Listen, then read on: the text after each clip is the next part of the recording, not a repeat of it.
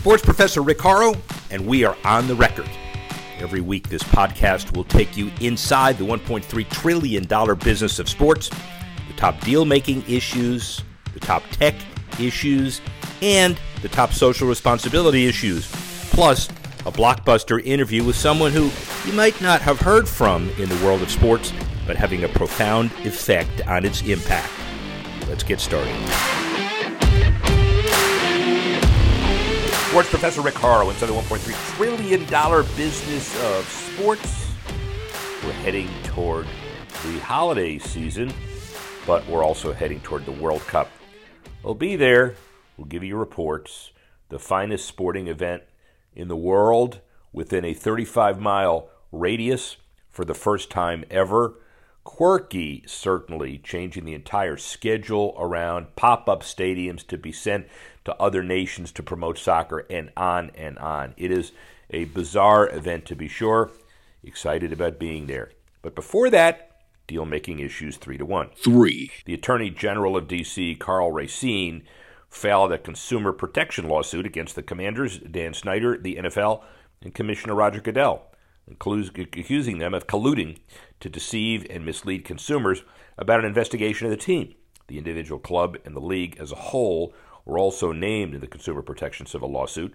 D.C. Attorney General Racine said it was based on his office's investigations, which began last fall. And Racine said the defendants jointly misled the public about the contents of and procedures surrounding lawyer Beth Wilkinson's examination of the team workplace culture that began in 2020. His office seeks a court order that'll force the league to release Wilkinson's findings, and for years, the team and the owner have caused very real and very serious harm that lied to dodge accountability, Racine said, also pointing a finger at Goodell and the NFL. They did all this to hide the truth, to protect their images, and let the profits continue. Racine said that even though the team practices in Virginia and plays this game in Maryland, strongly connected to D.C., and violated its consumer rights. Two. Sports betting remains a future goal in California, despite coming up short in midterms election night. The effort to legalize sports betting in California ran headlong into a typical challenge for competing ballot measures as each was battered in a torrent of negative advertising that doomed both to spectacular failure in the most expensive ballot race in U.S. history. Anytime voters face two measures at odds with each other, everybody tends to reject both, said Professor David McCuan, chairman of Political Science Department at Sonoma State University whenever we have dueling ballot measures and the competitors have an arsenal of dollars, the competitors will go nuclear, and in nuclear war, everybody loses. Most powerful money in California politics, the no side of these initiatives. 5.3 million votes counted Wednesday. More than 80% of voters rejected an effort by the gaming industry that would have allowed online and phone wagers on sports. Measures supported by Native American tribes that would have let gamblers place sports bets at tribal casinos and four horse tracks, opposed by 70%, with what could be a billion dollar market in the state's most populous state. Too much at stake for supporters to give up, and more than 30 other states now allow sports betting, but Californians limited to playing slot machines, poker, and other games at Native American casinos, wagering at horse tracks, card rooms, and the state lottery. One. Ronaldo feel betrayed by Manchester United for trying to force him out. He said not only the coach, but others. Honestly, he says, I don't know, I don't care. People should hear the truth. Yeah, I feel betrayed. Some people don't want to hear it, but I don't know what's going on. And Alex Ferguson left. Since then, I've seen no evolution. Even some points of technology, the kitchen, the chefs who appreciate lovely people says Ronaldo. They stopped in time, which surprised me a lot. Ronaldo said, I don't have respect for the current coach because he doesn't respect me. Ronaldo joined United in August 2021, finished as their top soccer scorer in all competitions last season with 24 goals, asked to leave the club in the summer to no avail. Deal making issue number one. And speaking of soccer and the World Cup, we just talked about it at the beginning. Pleased to have Alan Rothenberg, who was involved in many ways as the godfather of soccer. 94 World Cup, the most successful in FIFA history, $700 million, $750 million budget. Yet at a $60 million surplus, 64,000 people per game all over the U.S. The MLS in 1995 uh, as one of the Brain Trust co founders, the women's gold medal game at the 96 Atlanta Olympics. Georgia Sanford Stadium kind of started his idea. Then, 1999, the Women's World Cup, U.S. versus China, at the Rose Bowl, 90,000 attended. He started at the LA Lakers in 1971 through 79, VP General Counsel, involved in philanthropy in so many ways, a partner at Latham and Watkins. Alan Rothenberg, certainly an inspiration. He sat down with me to talk about the meaning of business, life, and of course, the World Cup coming to Qatar very, very soon. So, start the long story. Um, when did you decide? So, um, uh, people who are friends from Michigan would love the idea of the undergrad and law school as a Wolverine. You started at the University of Michigan, and then when during that time majored in business, probably? No. Go ahead. I majored in history. I went to law school. I came out thinking I'd be a litigator. There was no such thing as a sports lawyer. Yes, that's that correct. We know that. Uh, yeah, I, we know that. I, I was it before I even realized that's yes. what I was. Yes. Well, an interesting dynamic. I was told Uh, in law school with me that I could write a third year paper, but it would have to be something that's not sports because, quote, there is no such thing as sports law. How about that for positive yeah, reinforcement? I mean, I yeah. got into it, believe it or not, in 1967. Oh, that's When you talk about the trillions yeah. of dollars in the economy, I was asked by Jack Kent Cooke to be his lawyer. I was 28 years old, just a couple years out of law school. Uh, and here I am working for a man who has the Lakers, the Kings, building the Forum, owns uh, then a minority and ultimately 100% of the Washington then Redskins. Yeah, then uh, uh, so I, you know, I was just thrown into it. I was a huge sports fan. Yeah. Uh, and in fact, when I took the job, he had an understandable and acceptable reputation as being a very difficult man to work for. You took the risk. Yeah, and I sat there and I thought, geez, there's a good chance you know, he'll chew me up and spit me out. And yeah. there I will. I'll be a, another lawyer, you know, trying to earn a living.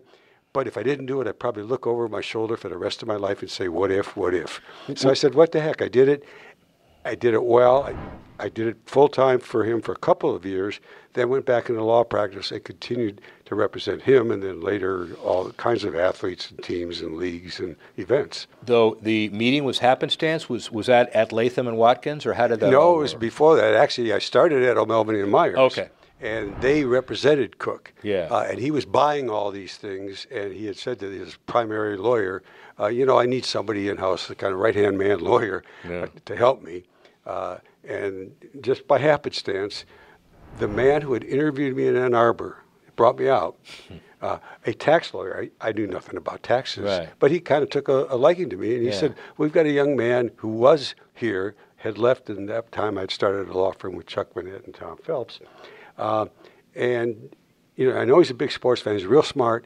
Uh, I'll recommend him uh, to, to you, Jack, and that's how it happened. That's an unbelievable story that explains how a lot of people got into the sports law wild, wild, wild west business when there was no such thing. Yeah, right? and when you're talking about the, trillions, just to put people in perspective, yeah. so I go in there.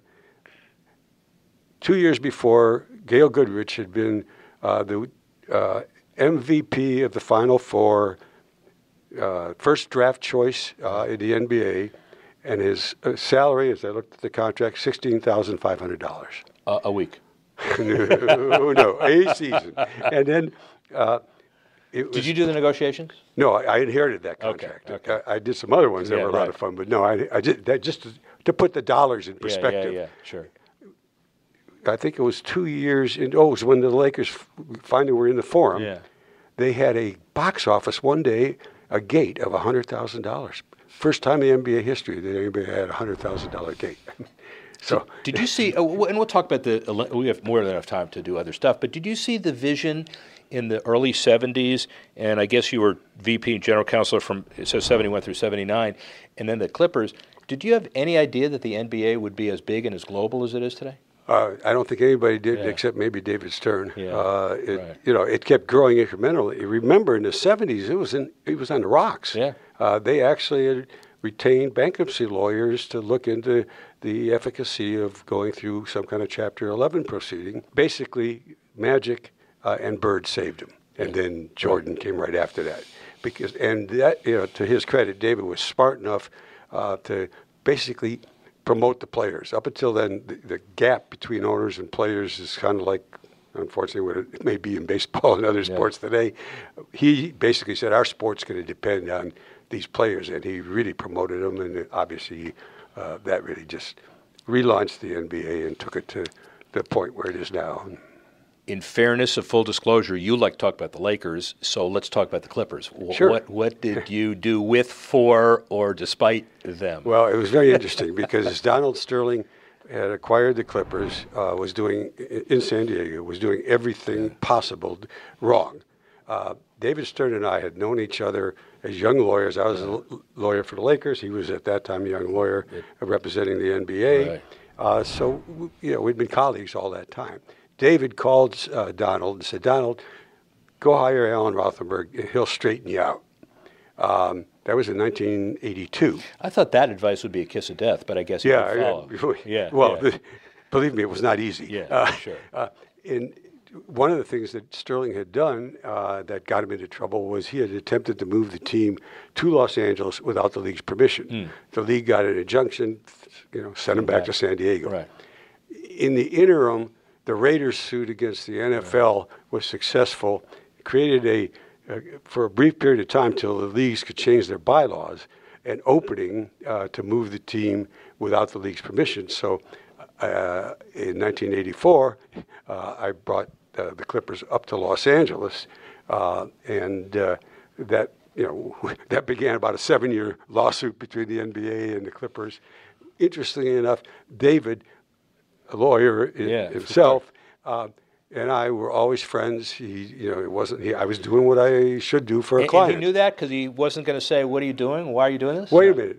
When he retired, they had a small dinner for him Yeah, at the St. Regis, and it was all NBA insiders. There was only a couple of us that weren't f- right from the NBA family.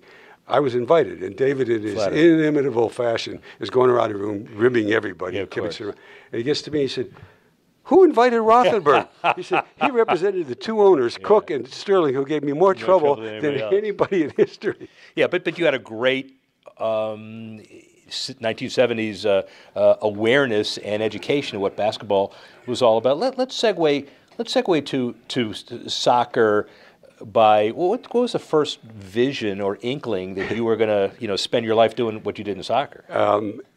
it, it just happened again. Yeah. Uh, in 1966, the World Cup was broadcast by satellite into the United States. First satellite telecast of an event like that.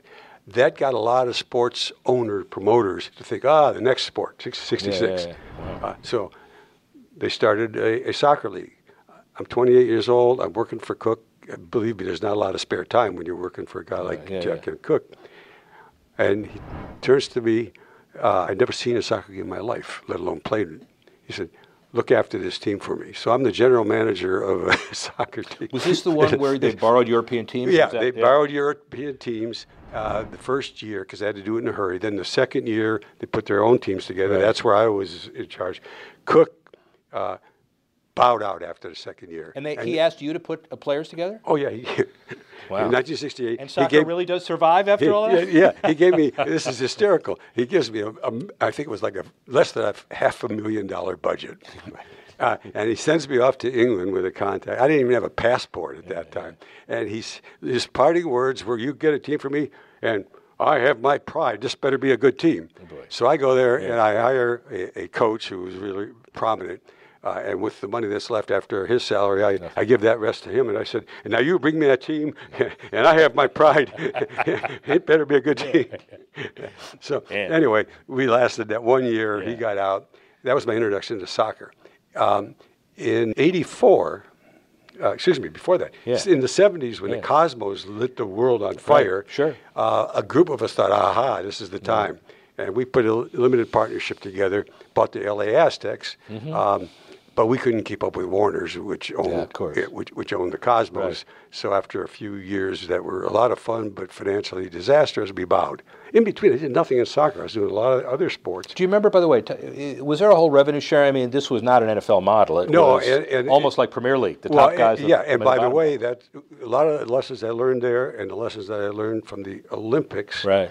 Um, are what caused me to, when I created Major League Soccer, to create it as a single entity. Yeah. Uh, because what it was just it was the Wild West in uh, the old NASL, uh, and they expanded way too fast, mainly because they wanted to have a f- footprint in enough places nationally for a good television contract. But it, you know, as I said, we were a group of just working stiffs in a limited Yeah, partner, right. trying to keep up with a huge uh, public company that Right. was doing it not just because they loved it, but they had a lot of executives, in, particularly in the music business, with those English acts, and it was as much to get the acts Yeah. as it was anything else. Yeah. So we. So you're segueing now, and the Olympics is. Then what happened in, Yeah. in, in, in 84, the Olympics are in LA, and Peter Ueberroth, among the really smart things that he did, um, he knew he couldn't for two or three years get prominent people busy in their careers to give up and, and volunteer. So he came up with a concept that he would appoint a commissioner, sort of a super volunteer, for each sport in each venue. Then he would hire the junior staff, if you will. He really wanted to pick people's brains Right. and, and their Rolodexes, which existed at that Yeah, time. cool, right. um, anyway, and he asked me to do uh, soccer. Uh, to everybody's amazement, uh, soccer was a huge success. We actually outdrew track and field for the first and maybe only time, for all I Yeah, know. Uh, and that's when FIFA kind of opened their eyes and said, "Wow, maybe we bring the World Cup to the United States. Uh, we won't be embarrassed with empty stadiums." Uh, and so that then led to them awarding the World Cup to the United States. You were all excited about it in hindsight, but did you expect that you would have a $60 million surplus and 64,000 people per game and overcome the cynicism that this shouldn't be in the States? Uh, I didn't expect the details, but I really did expect it was going to be a huge success.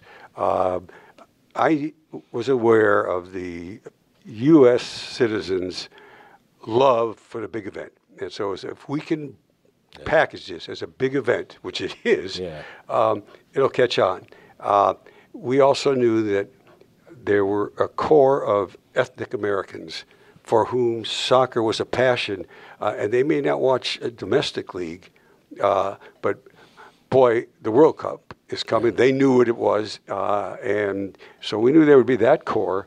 And then if we could combine that with the then growing uh, group of mostly white suburban youth Yeah. uh, and their families, uh, we had a core, and, and then we promoted the daylights out of it.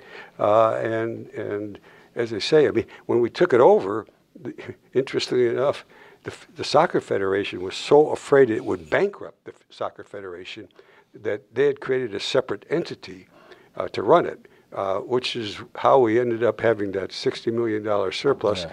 preserved into a foundation. Because if it stayed in the federation, which was, you know, not managed professionally, let's Right. put it that way. So, uh, r- retrospect, 96 it started, so was that 26 years of, of MLS. Um, happy with, too broad a question, but it's a hard question to, to answer. Look where they are now, look at the values. We've got some TV contracts which will determine a lot of the future of the league. You got uh, grassroots programs all over the place. I know you're happy with your accomplishment. Where do you think you, uh, M- U.S. soccer and MLS are right now? Uh, I think they're at a great, great uh, uh, uh, point. I think uh, MLS, as you said, is going into their 26th year, uh, expanding. They still have major cities and wealthy investors knocking on the door to get teams. Um, you know, there's a couple things that, that did it, and they've been really disciplined about it. One is we wanted to have strong owners, and so they weren't doing what what happened in my experience in the NASL and having a bunch of well-meaning Oh, guys, yeah. but without the capital. Right. You know, the heavyweights. Where do we get one of those Pelé and Beckenbauer? We Yeah. don't have them. But we can't afford them. Right. And number two, uh, needed soccer-specific stadiums. We sat there at the beginning and said, you can't play in these 70,000 seat stadiums and you can't play in junior college stadiums Right. and pretend you're major league. Uh, Lamar Hunt really bought into that, built the first one, and now you know, with- Almost everybody. and, and that's really been been crucial. Uh, it's been growing like crazy. U.S. soccer obviously is is really solid. Uh, uh, they're going through an interesting little uh, presidential yeah. political race yeah, right now, but but they'll survive it. Uh, and and uh, they're they're strong in, in every respect. Uh, probably the biggest weakness, and I hope that they can solve it, uh, is getting away from the pay-to-play methodology in the youth markets because there are too many kids of lower income uh, and many of those are, are, are kids of color right. uh, that just can't get into the system because yeah. it's between paying what the fees are and then traveling all over the place if you're on an elite uh, uh team.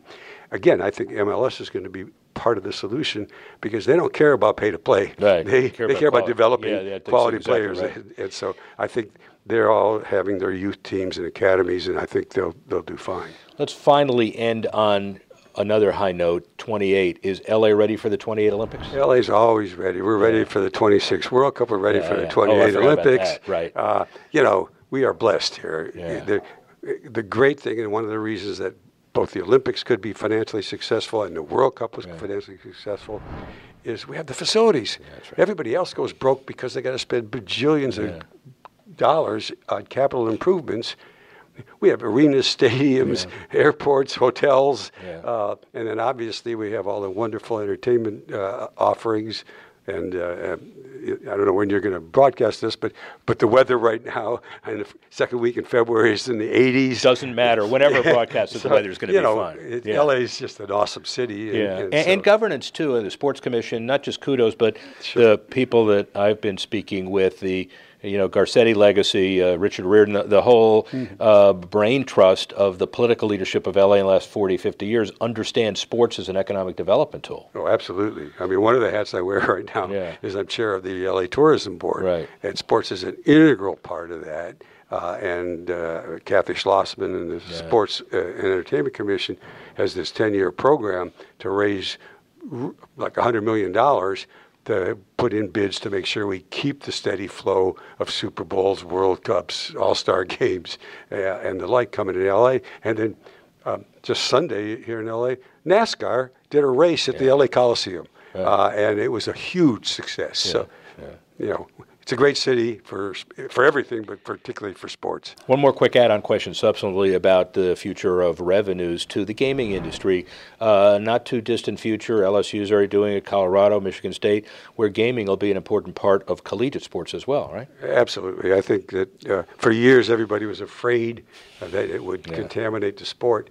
The, the interesting part is that uh, this gambling has been going on forever, uh, and they've been using the intellectual property of pro teams and colleges uh, Yeah. to, to attract the money. Well, why in the heck shouldn't Yeah. the, the, the teams and the schools uh, get that? And they're not betting. They don't care who, who wins the bet. They're getting a percentage of the handle, or they're getting, in that case, right. just a sponsorship fee. Sponsorship fee. Okay. Uh, so, you know, it- it- believe me. And the other good thing is, is that the players in the sports have been getting so much money that we're taking an awful lot of money to bribe somebody. Uh, you know, if you read the cases about bribery, like in international cricket or even tennis, it's at the low end. That's right. It's you know where no one's paying attention, and, Yeah. and where the athletes aren't getting any money. So Yeah. a few bucks could tempt them. We could do this for hours, but the one thing that I find uh, i- i- always refreshing with Alan Rothenberg is there's not enough space on that head for all of the hats that you wear. The industry is blessed. Really appreciate the time you're spending, Alan. Thank you very Well, much. Well, I appreciate what you're doing. It's really great to have people who really understand what our industry is all about. And it's terrific. Well, Alan, of course, very significant in the industry, and uh, it's uh, couldn't be better timing around the World Cup. How about the sports gambling minute? Maryland's forty million dollars bet, $34 million won. The House bill comes out ahead, but for gamblers betting on sports in Maryland, also big payouts. The Maryland Lottery and Gaming Commission reports that the state's eight sports wagering facilities handled about 40 million in wagers in October and paid out 35 million in winnings. First full month for legal wagering in Maryland, January, 32.5 million in wagers. The October handle minus prizes left the Maryland sports books with a hold of 5.3 million or 13.4 percent. And the launch of Maryland sports betting available in person for anybody over the age of 21. Complement the recent BetMGM additions in the DMV area, like the launch of Retail Sportsbook at MGM National Harbor in a partnership with the Washington Nationals and becoming the first official gaming partner for the Baltimore Ravens. Other big names like Live, Hotel, and Casino, and Horseshoe Casino added sports books to the lineup of games they provide to bettors. That's your sports gaming minute. Now, the Tech Minute. Meta announces Stadium app for watching sports in virtual reality. The app on its Quest store, VR streaming startup YBVR developed the app, now streaming free on demand footage from three NASCAR races, two UFC Fight Pass events, one championship fight, and EuroLeague basketball, and a whole host of other events. Avatar reality broadcast quality, stadium users watch parties with their avatar friends. We believe the metaverse will unlock a whole new economy for the sports industry. And Stadium expelled XTADIUM, another step toward an exciting future, says Rob Shaw, Meta's North American Director of Sports Media and League Partnerships.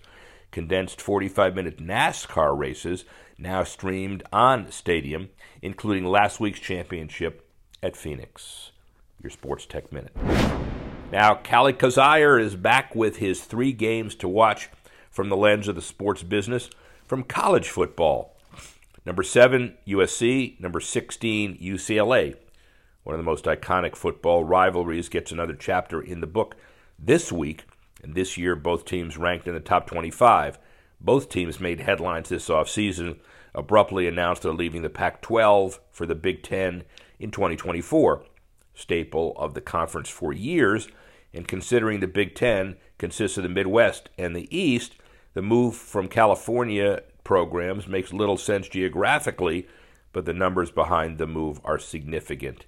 For example, ticket prices could increase 25 to 30 percent, and marquee matchups with programs such as Michigan and Ohio State a large factor in that.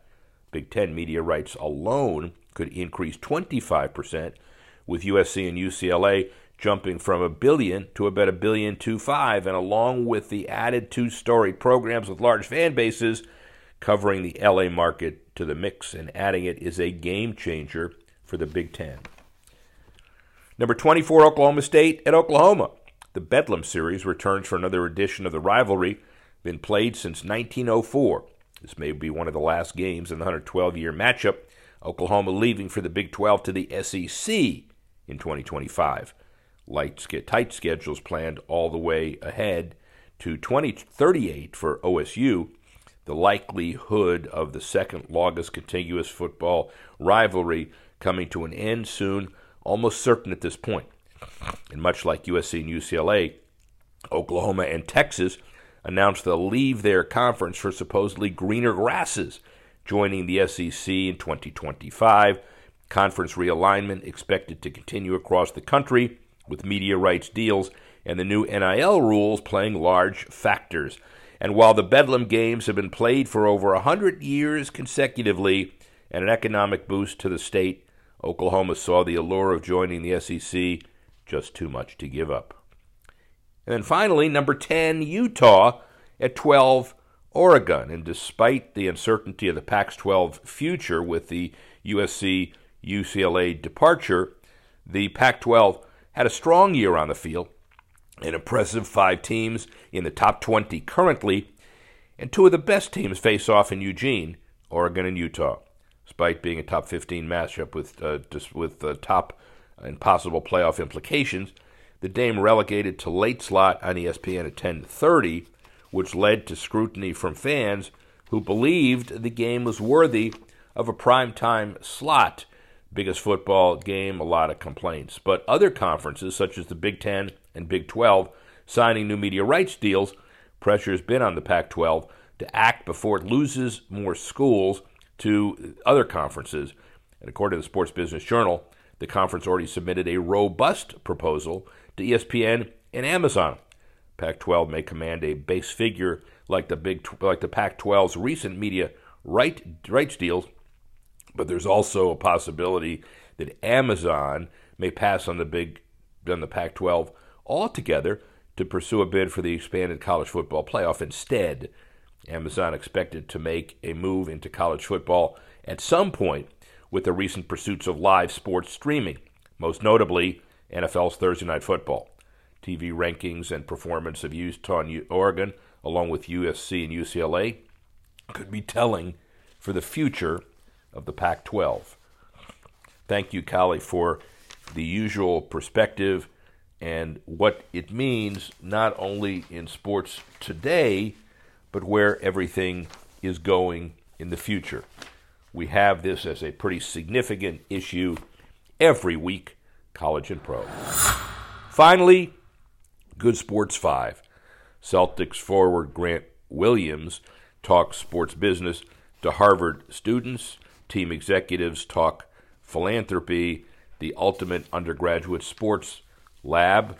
Uh, Red Bull drivers um, said Max Verstappen refuses a team order to let Sergio Perez pass in the Sao Paulo GP. He refused to give his reasons for disobeying, although he insisted he made his feelings clear to the team. And again, that may hurt his marketability and therefore charity and philanthropy. Alex Pereira rallies to stun and knock out Israel Adesanya to claim that title. The Minnesota Vikings defeat the Bills to go down as one of the biggest games of the season. And the bottom line is the NFL continues to get stronger. And then finally, NFL Germany's debut in Munich, a mini Super Bowl, demand for more games, significant issue, and the NFL never sleeps. That's your good sports five.